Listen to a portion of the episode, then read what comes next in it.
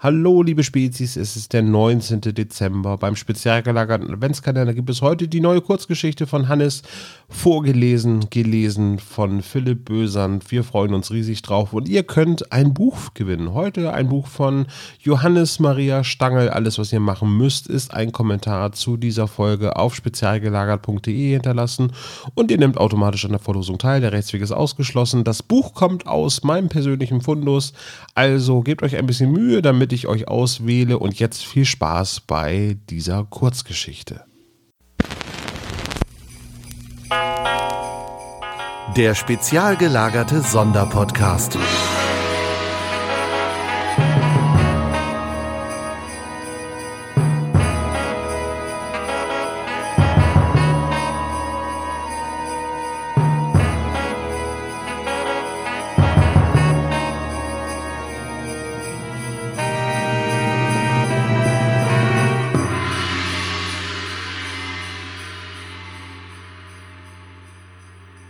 Fiebertraum von Johannes Maria Stangl. Gelesen von Philipp Bösand. Konrad Kruse betrat den Balkon seiner Wohnung im neunten Stock und öffnete eine Dose Bier. Schaum trat aus und lief über seine Hand. Scheiße. Er trank einen Schluck und ließ seinen Blick schweifen. Scheiße. Kruse kratzte über seinen grau durchsetzten Stoppelbart. Juckte die Haut mehr als sonst? War das ein Anzeichen für einen Ausschlag? Wurde er krank? Er wischte sich die Hand am Unterhemd ab und ließ sich schwer auf einen Stuhl nieder. Der Balkon war spärlich möbliert, ein Klapptisch und ein dazu passender Stuhl. Der Aschenbecher auf dem Tisch quoll über und Asche tanzte durch die Luft. Kruse hatte den Blick stur auf den Horizont gerichtet. 25 Jahre hatte er nicht einen Tag gefehlt, und nun steckte er seit fast zehn Tagen in seiner Wohnung fest. Und warum? Weil irgendeiner dieser Rumtreiber die Pest oder Schlimmeres ins Haus geschleppt hatte. Kruse spuckte aus. Der Schlot der Fabrik in der Ferne stieß unentwegt Rauch aus. Jetzt, am frühen Nachmittag, müsste er eigentlich an der Stanze stehen und dem Stahl seinen Willen aufzwängen. Ihm entwich ein Seufzer. Er hatte keine Wahl. Das gesamte Haus war abgeriegelt. Vor jedem der Ausgänge stand ein Polizeiauto. Niemand wurde rausgelassen. Die Bewohner sollten sich auf ihre Vorräte verlassen. Ein lausiger Vorschlag. Der Biervorrat war fast erschöpft, und alles, was die Männer in Schutzanzügen in das Foyer stellten, war Dosenfraß. Scheiße. Er hätte einfach nach der Arbeit in die Kneipe gehen sollen, ein paar Bier mit den Kollegen zischen, eine Runde Dart oder ein Spielchen Pool. Dann hätte er diesen Haufen Mensch nicht auf der Treppe gefunden, fiebrig und stöhnend, schwitzend und zitternd. Er hatte sich über sie gebeugt, hatte sie angesprochen. Der Haufen, der sich als junge Frau herausstellte, hatte nur Unverständliches gebrabbelt, gehustet und ihm auf die Schuhe gekotzt. Es war viel zu rot, um gesund zu sein, und so hatte er den Notarzt gerufen. Anstelle eines Arztes waren Typen in weißen Schutzanzügen gekommen. Sie waren schneller da, als er gedacht hatte, und auch alles andere danach war jenseits seines Vorstellungsvermögens. Dekontamination und Rumgeschrei, Absperrband und Schweigen. Wer war die junge Frau? Kruse hatte keine Ahnung. Das Haus war groß. Menschen kamen und gingen. Manche, die hier seit Jahren wohnten, waren sicher nicht gemeldet. Weder im Haus, noch in der Stadt oder im ganzen verdammten Land. Hier war es nicht mehr so wie früher. Nichts war mehr so wie damals. Nicht nach Lydias Tod. Das Einzige, was immer da gewesen war, war seine Arbeit und die Struktur, die sie ihm brachte. Kruse trank einen weiteren großen Schluck. Die Dose war fast leer. In den ersten Tagen hatte er nur zum gewohnten Feierabend getrunken. Aber über die Tage war die erste Dose immer früher leer. Es war ein Segen und ein Fluch. Die Wohnung war klein, Er durfte sie nicht verlassen. Das Trinken entspannte ihn. Es vertrieb die dunklen Gedanken, auch wenn er wusste, dass es auf Dauer nicht gut für ihn war. In einem Anflug der Verzweiflung hatte er sich ein Buch aus Lydias Bücherregal gegriffen. Er hatte versucht, sich auf die Wörter und Buchstaben zu konzentrieren und ihnen den Zauber zu entlocken, von dem seine Frau immer geschwärmt hatte. Zehn Minuten später hatte das Buch wieder an dem Platz gestanden, an dem es die letzten zehn Jahre verbracht hatte.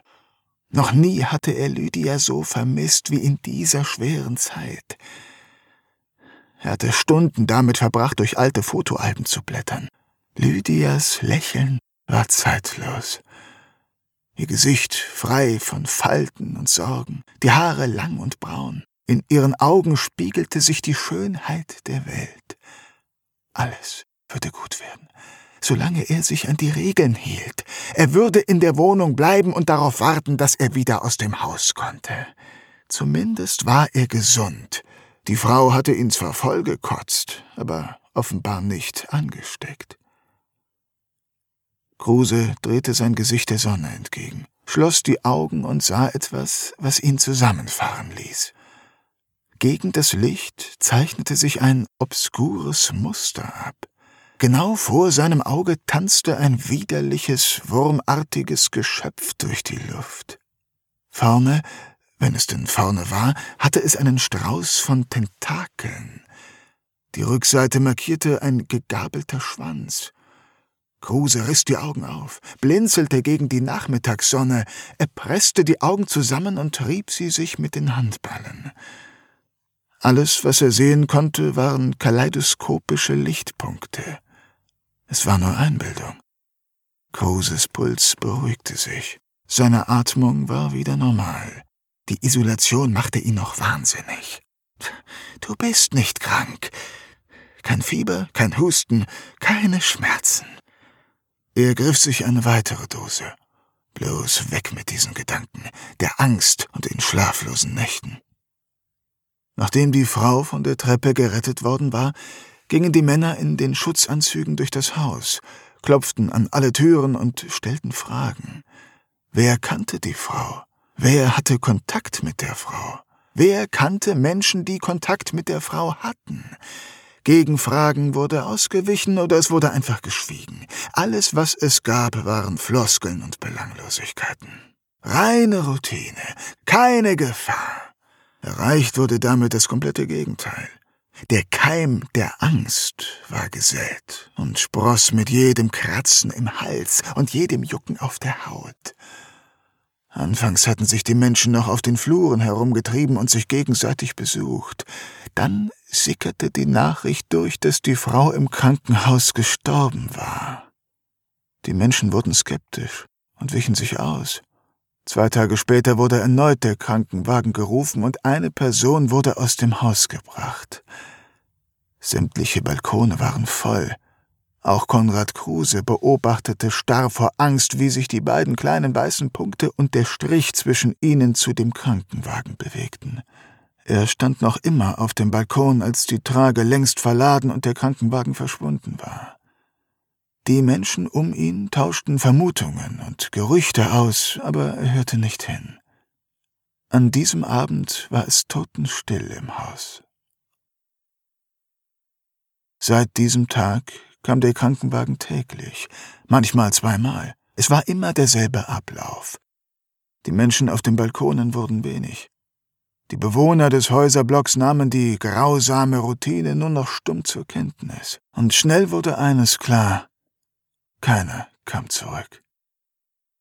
Der Nachmittag verstrich ereignislos, und der entfernte Klang der Werksirene wurde von dem Zischen einer weiteren Bierdose begleitet. Konrad Kruse hatte endlich Feierabend. Wie es den Jungs wohl ging? Ob sie sich fragten, was mit ihm los war? Keiner hatte sich gemeldet. Nicht ein einziger hatte ihn angerufen. War das der Lohn für 25 Jahre Treue? Kruse erhob sich und zündete sich eine Zigarette an. Unten machten zwei der Zoowärter, die dieses Affenhaus bewachten, ihre Runde. Laut Aussage des Seuchenschutzes würde morgen wieder eine Lieferung an Lebensmitteln in das Foyer gestellt. Die erste war ein Fiasko gewesen. In heller Aufregung hatten die Bewohner um Dosen Ravioli und Reis gestritten. Irgendwer hatte einem anderen auf die Nase geschlagen. Es war hässlich gewesen. Der Streit hatte sich über den ganzen Abend hinweg fortgesetzt und erst kurz nach Mitternacht war Ruhe eingekehrt. Kruse nahm einen tiefen Zug. Wenn die Männer in den weißen Anzügen wirklich vorhätten, die Moral zu heben, sollten sie sich den Reis in den Arsch schieben und Schnaps und Zigaretten ins Foyer stellen. Ein paar Stockwerke über ihm polterte es. Eine Tür schlug zu. Dann war gedämpftes Geschrei zu hören. Die Nerven lagen blank. Kruse trat einen Schritt zurück. Es wäre nicht das erste Mal, dass Teller, Tassen oder sonstiger Kram den Weg in die Tiefe antraten. Er hatte nicht den Krieg überlebt, um von einer Garfield-Tasse getötet zu werden. Das Geschrei war verklungen. Die Zeit verstrich provokant langsam. Jeder Tag schien länger als der davor. Kruse erhob sich. Es war Zeit, sich auf das Sofa zu setzen. Er hasste das Vorabendprogramm. Belangloser Schund für Faulpelze mit zu viel Zeit und zu wenig Motivation. Er schaltete die Abendnachrichten an. Ein erhaben dreinblickender Mann mit akkuratem Seitenscheitel verlas seinen Sermon. Die Welt drehte sich immer noch genauso schnell weiter, auch wenn seine eigene stillstand. Es gab immer noch dieselben Krisen, immer noch dieselben Kriege und immer noch dieselben Politiker, die lächelnd nichts taten. Keiner redete über sein Schicksal. Immerhin hatte sein Team heute einen Sieg eingefahren. Der folgende Spielfilm war nur wenig erbaulicher als das Vorabendprogramm. Lydia hätte er sicher gefallen. Der einzige Grund, warum Kruse ihn zu Ende sah. Kurz darauf wurden ihm die Lieder schwer und er zog sich ins Schlafzimmer zurück. Die Nacht war der letzte Anker der Normalität. Auch wenn er den ganzen Tag nichts tat, war er abends erschöpft. Mit schweren Gliedern schlief Kruse ein.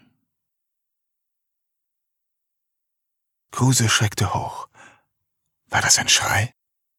Irgendwo über ihm knallte es. Dann wieder ein Schrei. In den letzten zehn Tagen war es nie wirklich still im Haus gewesen, aber so etwas war neu. Schritte schlugen wie Hammerschläge über den Flur im Stockwerk über ihm. Jemand schrie Ruhe. Eine Tür schlug. Die Hammerschläge kamen näher. Kruse sprang aus dem Bett und hechtete zur Tür. Er spähte durch den Spion. Der Flur lag im Dunkeln. Sein Atem ging flach. Licht durchflutete den Gang, geblendet wendete Kruse sich ab. Die Schritte wurden immer lauter. Nun mischte sich auch ein ekelhaftes Stöhnen unter die unregelmäßigen Schläge. Ein Schatten rannte torkelnd und schreiend an der Tür vorbei. Kruse konnte keine Details erkennen. Zögernd öffnete er die Tür, spähte in die Richtung, in die die Gestalt verschwunden war, dann in die entgegengesetzte. Immer mehr Wohnungstüren öffneten sich. Verschlafene Gesichter, die mit fragenden Blicken den nun wieder leeren Gang absuchten. Schließen Sie die Türen! Eine Stimme wie ein Donnerhall. Verlassen Sie nicht die Wohnung! Drei Gestalten in weißen Schutzanzügen waren am anderen Ende des Flurs erschienen. Mit schnellen Schritten durchquerten sie den Gang und scheuchten die Bewohner unsanft in ihre Betten zurück. Die Visiere der Helme waren undurchsichtig. Einer der Männer trug ein Gerät in der Hand, das Kruse an ein Funkgerät erinnerte. Der zweite trug einen Koffer, der dritte ein längliches Objekt, das Kruse an eine Mischung aus Angel und Billardkö erinnerte. Er wollte keinen Ärger. Noch bevor die Männer ihre Aufmerksamkeit auf ihn gerichtet hatten, war er wieder in seiner Wohnung verschwunden. Seine Füße waren kalt, sein Puls ging schnell, er presste sich gegen die Tür und blickte durch den Spion. Was ging da draußen vor sich? Die Männer kamen in Kruses Blickfeld. Sie sprachen gedämpft, aber hektisch. Der mit dem Stab ging voraus, der Mann mit dem Koffer bildete den Abschluss. Einen Moment später waren sie verschwunden. Was ging da draußen vor? Was zur Hölle ging da draußen vor? Die Kälte kroch seine Beine empor und ergriff seinen Körper. Seine Zähne begannen zu klappern. Der Flur lag im Dunkeln. Eine unheimliche Ruhe breitete sich aus. Die Ruhe vor dem Sturm. Ein markerschütternder Schrei hallte durch die Dunkelheit. Kruse schnellte so abrupt zurück, dass er strauchelte und auf den Boden stürzte. So einen Schrei hatte er bisher erst einmal in seinem Leben gehört. Vor zwölf Jahren. Ein Hilfsarbeiter war in die Walze geraten und wurde zerquetscht wie eine reife Frucht. Ein weiterer Schrei ertönte, gefolgt von dem Schlagen einer Tür. Ein unnatürliches, klatschendes Tapsen kam schnell näher. Kruse schoss hoch und presste sein Gesicht erneut gegen die Tür. Da war etwas. Da war er sich sicher. Aber die Dunkelheit verschlang alles. Dann ging das Licht an. Panische Schritte hallten über den Flur, näherten sich, und dann kam einer der Männer in den Anzügen in Kruses Blickfeld. Sein Anzug war mit dunklen Flecken übersät. War das Blut? Der Mann hatte den Stab gesenkt wie ein Ritter seine Lanze. Nun erkannte Kruse, dass an der Spitze des Stabs eine Metallschlinge angebracht war. Auf dem Flur fand eine Jagd statt. Einen Schlag wurde ihm klar, dass alles, was ihn von dieser Jagd trennte, eine weiß gestrichene Sperrholztür war. Er sprang zurück. Panisch zerrte er die Kommode im Eingangsbereich vor die Tür, wuchtete das Schuhregal auf die Kommode und blickte sich um. Hier war nichts mehr, was er nutzen konnte. Er spürte, wie die Kälte an seinem Verstand zerrte. Kruse zog sich in das Schlafzimmer zurück, schloss die Türe ab und schob auch hier eine kleine Kommode vor die Tür. Obwohl er sich keinen Deut sicherer fühlte, legte er sich ins Bett. Er brauchte Wärme. Die Nachttischlampe warf groteske Schatten auf die improvisierte Barrikade. Kruse erwachte desorientiert und hustend. Er spürte ein Kratzen im Hals. Bei Tageslicht betrachtet war seine Konstruktion nicht viel mehr als blanker Aktionismus. Er rieb sich die Augen und die Schläfen. Die Nacht war alles andere als erholsam gewesen. Es hatte lange gedauert, bis er nicht mehr gefroren hatte, und noch länger, bis er endlich eingeschlafen war. Mit schweren Gliedern schob er die Kommode wieder an die Position, an der sie die letzten zehn Jahre gestanden hatte. Auf dem Weg in die Küche überlegte er, die Barrikade an der Wohnungstür ebenfalls abzubauen, entschied sich aber dagegen. Er würde die Wohnung in nächster Zeit eh nicht verlassen.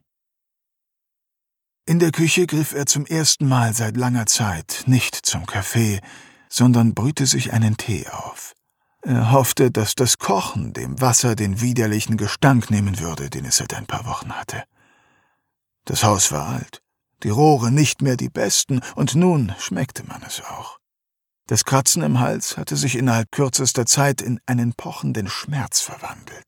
Noch bevor der Tee vollständig durchgezogen war, hatte sich Kruse wieder ins Bett gelegt.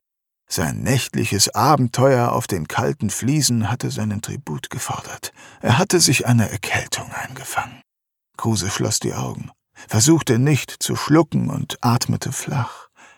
Es war nur eine Erkältung. Was sollte es sonst sein? Morgen würde es ihm sicher wieder besser gehen. In seinem Leben war er nie länger als einen Tag krank gewesen, wenn er von den zwei Wochen absah, in denen der Mumps ihn als Kind ans Bett gefesselt hatte. Der Tag verging wie in Trance. Schlaf und Dämmerzustand wechselten sich ab, richtig wach wurde er nie.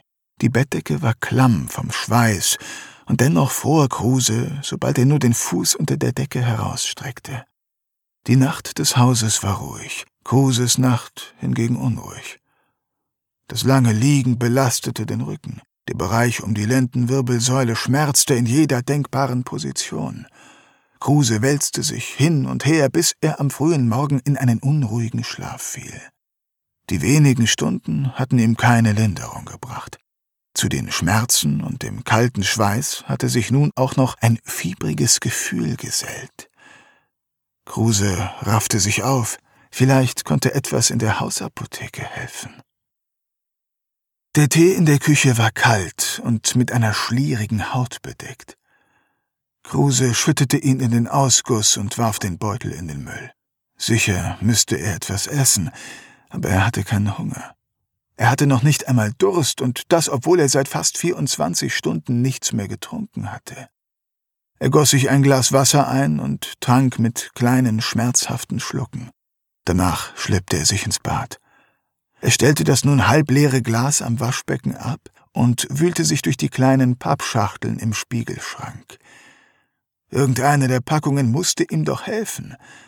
Er warf sich Schmerzmittel und eine große Pille, deren Werbeslogan Weg mit den Fieber- und Gliederschmerzen lautete, ein. Er brauchte drei Versuche, um die gesamten Medikamente unter Schmerzen runterzuwürgen. Erschöpft ließ er sich auf der Toilette nieder und wartete darauf, dass die Pillen ihre Wirkung entfalteten. Die Zeit verrannte.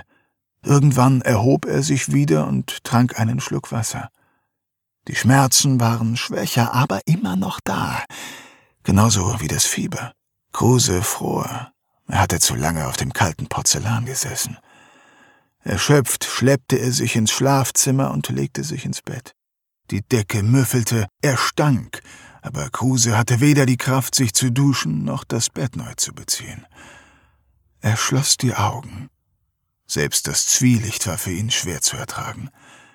Kruse dämmerte erneut weg, wälzte sich unstet hin und her, geplagt von Schmerz, Schüttelfrost und Fieber. Lydia trat an Konrads Bett und stellte ein Glas Wasser auf das Nachtkästchen. Konrad, Schatz, wie geht es dir? Sie beugte sich über ihn, strich ihm die Haare aus der Stirn und küsste die freie Stelle. Du glühst ja. Du musst zu einem Arzt. Lydia. Schön. Schön, dass du da bist. Wenn du da bist, wird alles gut. Lydia setzte sich auf die Bettkante und griff nach Konrads schwieliger Hand. Sein Griff war schwach. Ihm fehlte jene Stärke, mit der er bisher allen Problemen getrotzt hatte. Es wird erst besser, wenn du zu einem Arzt gehst. Im Krankenhaus wird man dir helfen können. Konrad versuchte sich aufzuraffen, schaffte es nicht und fiel ins Kissen zurück. Ich kann nicht. Wir dürfen nicht raus. Irgendetwas Böses geschieht im Haus. Lydia lächelte ihn mild an. Was würdest du tun, wenn ich krank wäre? Ich, ich würde alles versuchen, damit du wieder gesund wirst. Das würdest du. Du würdest dich nicht von einem Verbot aufhalten lassen. Du würdest das tun, was getan werden muss. Ja, du hast recht. Lydias Lächeln war ansteckend. Beim zweiten Versuch schaffte es Konrad, sich hochzuwurten. Die Decke rutschte seinen verschwitzten Körper herab und sofort wurde ihm kalt. Lydia beugte sich vor und umarmte ihren Mann. Jeder Finger, der die Haut berührte, war ein Epizentrum von Wärme und Geborgenheit. Du schaffst das, Liebling. Ich glaube an dich. Unter größten Anstrengungen zog er sich Hemd und Hosen an. Nach jedem Bein machte er eine Pause. Nach zwei Knöpfen musste er stoppen. Er widerstand dem Drang, sich rücklings auf das Bett fallen zu lassen. Ohne Socken schlüpfte er in seine Schuhe. Er sammelte seine Kräfte und schleppte sich in den Flur. Vergiss deinen Schlüssel und die Brieftasche nicht. Du willst wiederkommen. Lydia war ihrem Mann gefolgt und stand nun im Rahmen der Schlafzimmertür. Du denkst aber auch an alles, Liebling. Am liebsten wäre er aufgestanden und hätte sie umarmt. Mit ihr war alles so viel einfacher. Sein Blick fiel auf die Kommode, die er vor die Wohnungstür geschoben hatte. Ich brauche deine Hilfe. Ich schaffe es nicht allein. Wieso steht die Kommode vor der Tür? Lydia lächelte ihn fragend an. Konrad hustete. Das ist eine lange Geschichte. Die Welt ist seltsam geworden. Er raffte sich auf und torkelte zur Tür. Er stützte sich auf dem kalten Holz ab. Seine Hände schlossen sich um die Deckplatte der Kommode. Seine verschwitzten Finger quietschten über das lackierte Holz. Er lehnte sich zurück und zerrte mit seinem gesamten Gewicht an der Kommode. Hilf mir! Lydia machte einen großen Schritt nach vorne, griff mit ihren zarten Händen nach einer der Ecken und zog. Die Füße kratzten über die kalten Fliesen. Zentimeter um Zentimeter bewegte sich die Barrikade. Konrad atmete schwer. Er lehnte sich an die Kommode. Ich schaffe es nicht, Lydia. Du musst, Liebling, du musst, sonst wirst du nicht wieder gesund. Wir schaffen es. Wir schaffen es zusammen, wie wir es immer geschafft haben. Konrad hustete. Er fiel auf die Knie, schloss die Augen. Er raffte sich auf und riss an der Kommode. Sie machte einen Ruck und kam kurz darauf in der Mitte des Flurs zum Stehen. Du hast es geschafft, Liebling. Konrad krabbelte zur Tür, griff die Klinke und zog sich an ihr nach oben. Du hast es geschafft. Er öffnete die Tür und trat in den Flur. Die Luft roch modrig und zugleich noch Hoffnung. Mit einer Hand an der Wand, die andere in die Seite gestützt, schleppte er sich in Richtung des Aufzugs. Sein Kopf ruhte auf seiner Brust. Der Boden vor ihm war mit Spritzern, Schleifspuren und seltsamen Abdrücken übersät. Noch bevor er sich einen Reim darauf machen konnte, hatte der Gedanke ihn bereits wieder verlassen. Lydia schritt elfengleich voran. Sie achtete nicht auf den Dreck unter ihren Füßen. Der Weg war lang unglaublich lang. Lydia hatte den Aufzug schon erreicht, als Konrads zitternde Finger den Öffner fanden. Die Türen glitten geräuschvoll auseinander. Konrad torkelte hinein. Er lehnte sich gegen die Wand. Die Kälte des Edelstahls tat nach der Anstrengung gut. Er musste ins Erdgeschoss. Die Türen schlossen sich. Lydia, ich kann nicht mit, Liebling. Wir sehen uns auf der anderen Seite. Nein. Es war zu spät. Die Türen schlossen sich und Kruse glitt zu Boden. Er hatte es geschafft. Er würde leben. Sie würden ihn nicht sterben lassen. Er schloss die Augen und öffnete sie erst wieder, als starke Arme ihn ergriffen und ihn nach oben zogen. Lydia. Kruses Stimme war nicht mehr als ein Flüstern. Er starrte in die Dunkelheit, und seine eigenen geschwollenen Augen starrten zurück. Eine Spiegelung. Eine Spiegelung im Visier eines der Männer in Weiß. Helfen Sie mir. Wir werden Ihnen helfen. Dafür sind wir da, Herr Kruse. Der Mann stützte ihn und auf wackeligen Beinen führte er ihn in das Foyer. Dort stand eine Trage. Ein weiterer Mann erschien, und zusammen wuchteten sie Kruse auf die Trage. Danke. Danken Sie uns nicht. Wir machen nur unseren Job. Mit einer schnellen Bewegung wurde Kruse mit Riemen festgeschnallt. Eine Person erschien in Kruses Sichtfeld. Die schlanke Silhouette einer Frau. Ihr Anzug war blau und bei weitem nicht so klobig wie die ihrer männlichen Kollegen. Lydia? Sie schüttelte den Kopf. Subjekt 134 ist schneller gereift als geplant, sagte der Mann, der Kruse gerade festgeschnallt hatte. Die Frau machte sich eine Notiz auf einem Klemmbrett. Ihre Fehler häufen sich. Der Mann richtete sich zu seiner vollen Größe auf. Wenn Sie auf vorletzte Nacht anspielen wollen, habe ich gleich gesagt, dass der Wirt nicht für einen Apex-Parasiten geeignet war. Und hätte man auf mich gehört, wäre weder der Parasit noch mein Kollege jetzt tot. Die Frau machte sich eine weitere Notiz. Aber dieser Wirt ist geeignet? Sie deutete mit ihrem Stift auf Kruse, der kurz davor war, sein Bewusstsein zu verlieren. Er trägt einen Mesoparasiten in sich, gab der Mann trotzig zurück. Lydia. Kruse stöhnte. Wer zum Teufel ist Lydia? fragte die Frau. Seine Frau. Sie ist vor zehn Jahren gestorben. Na dann wird er sie ja bald wiedersehen. In welchem Status befindet sich der Parasit? Der Mann riss Kruses Hemd auf und tastete mit groben Händen seinen Unterleib ab. Er bewegt sich. Er ist überdurchschnittlich groß. Wir müssen ihn ins Labor bringen, bevor er ausbricht. Ich habe noch nie einen Mesoparasiten gesehen, der so schnell die Adoleszenz erreicht hat. Wir müssen ihn sofort ins Labor bringen. Das ist vielleicht der Durchbruch, auf den wir so lange gewartet haben. Konrad Kruse fielen die Augen zu, als die Männer ihn auf der Trage aus dem Foyer auf die Straße schoben. Thank you.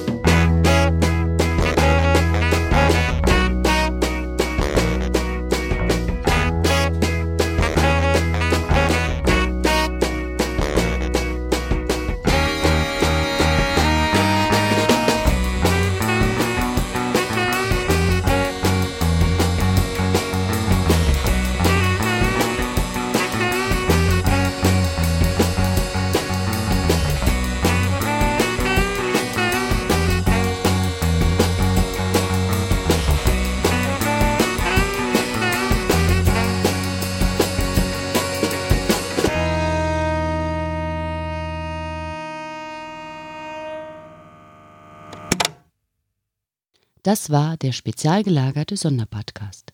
Ihr könnt die Jungs unterstützen über patreon.com slash spezialgelagert oder über paypal.me slash spezialgelagert. Der SSP bedankt sich recht herzlich bei Dr. Orgel für das tolle Intro und der Station Voice Heinz Kreinbaum. Der SSP ist ein Hobbyprojekt und steht in keinem Zusammenhang mit Kosmos oder Europa. Ihr findet den SSP auf Facebook, Twitter und Instagram jeweils unter Spezial gelagert sowie auf YouTube. Außerdem könnt ihr die Jungs auf dem SSP Discord-Server antreffen. Alle Links findet ihr natürlich auf der Webseite spezialgelagert.de. Bis zum nächsten Mal.